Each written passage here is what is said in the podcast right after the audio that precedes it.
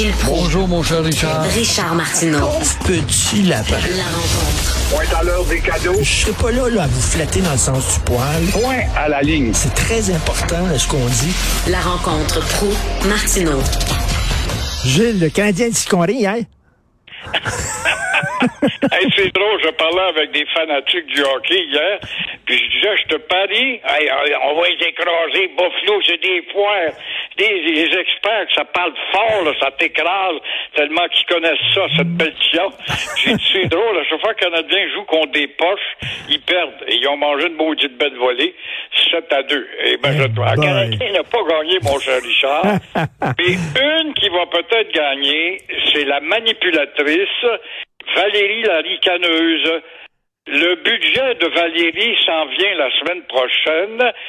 Surveillez vos taxes, chers propriétaires, mais évidemment, vous pouvez vous gonfler le torse parce qu'elle a augmenté la valeur de votre maison, même si ça vaut pas la peine de l'augmenter. Et en attendant, cette manipulatrice va donner des bonbons à tout un segment de la population pour des votes, c'est-à-dire les usagers à 65 ans et plus de l'autobus et du métro.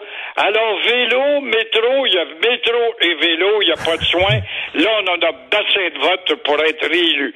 Et en attendant, en attendant, on attend encore les cadres de Québécois qui s'illusionnent euh, qu'on est fiers d'être Montréalais et Québécois d'origine.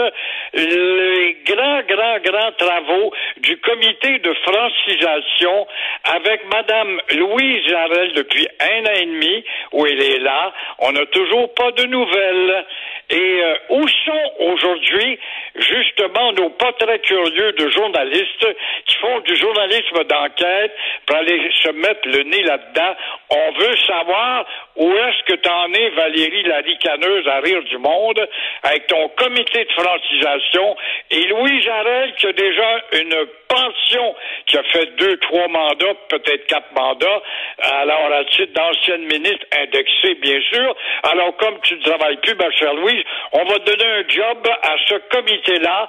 Depuis un an et demi, ne dis pas un mot, puis dépose pas de rapport, et hop, c'est ainsi qu'on manipule les imbéciles dans l'attente. L'attentisme n'est rien d'autre qu'un analgésique.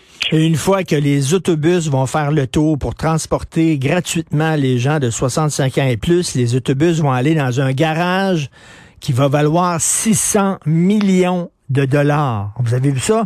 Le garage de la STM. quand même chauffé avec des leviers où des mécaniciens vont pouvoir changer un pneu ou deux par semaine et rentrer le soir dire qu'ils sont très, très, très, très fatigués et dire aussi en tant que syndicaliste, euh, prends ton temps, toi là, si tu veux que ton beau-frère rentre ici. Hey, vous souvenez-vous, Gilles, des, du temps des vieux autobus bruns qu'il y avait, là, dans les années Oui. 60? C'était assez laid, ça? Tabouin, que c'était ces autobus-là. Alors, euh, la PCU de Trudeau, euh, il y a plein de Québécois qui en ont reçu trop, puis ils vont devoir rembourser.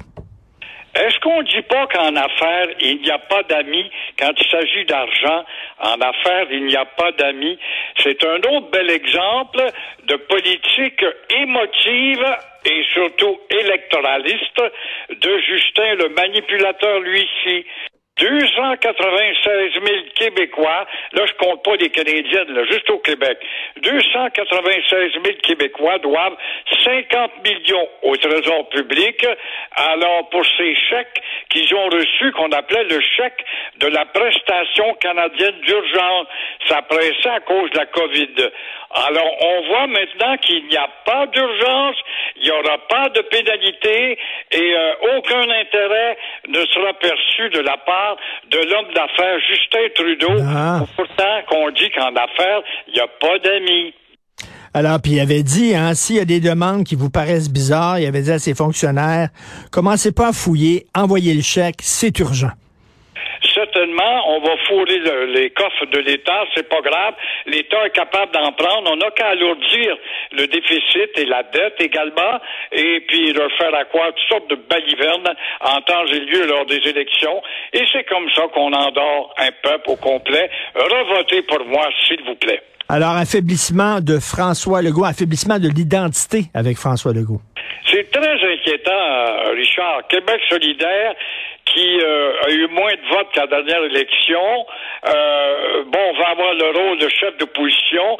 Le Parti libéral, le parti du West Island, a eu moins de votes que le PQ au total, vote universel, et le PQ est tassé dans le coin, on va l'éteindre autant que possible. Mon confrère euh, Mathieu Boccoté est inquiet ce matin, euh, il a tout à fait raison, évidemment, mais on s'en occupe pas de ses inquiétudes.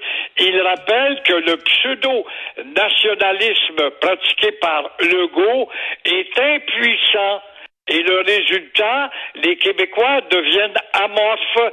Ils sont enthousiastes quand ils apprennent que le Canadien a gagné hier.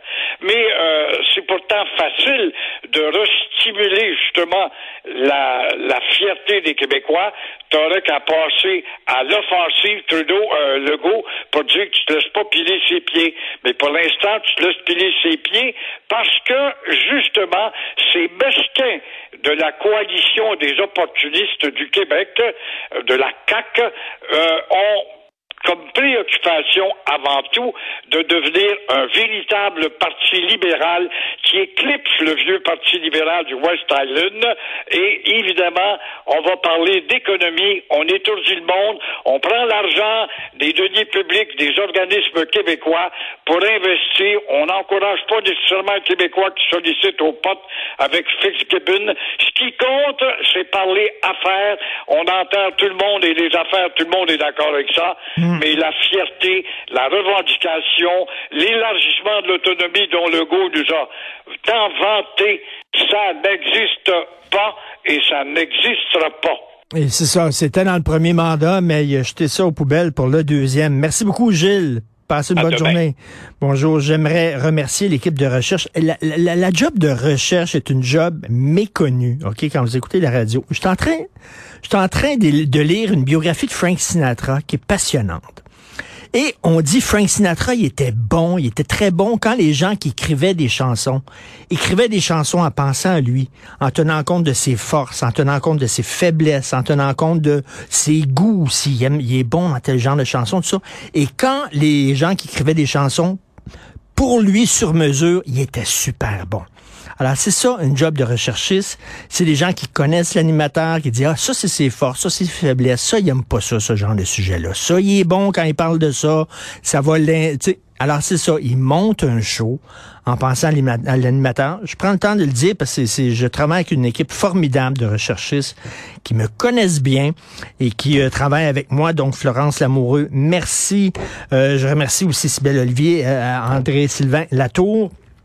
Jean-François Roy, toujours aussi bon aussi à la réalisation, à la régie.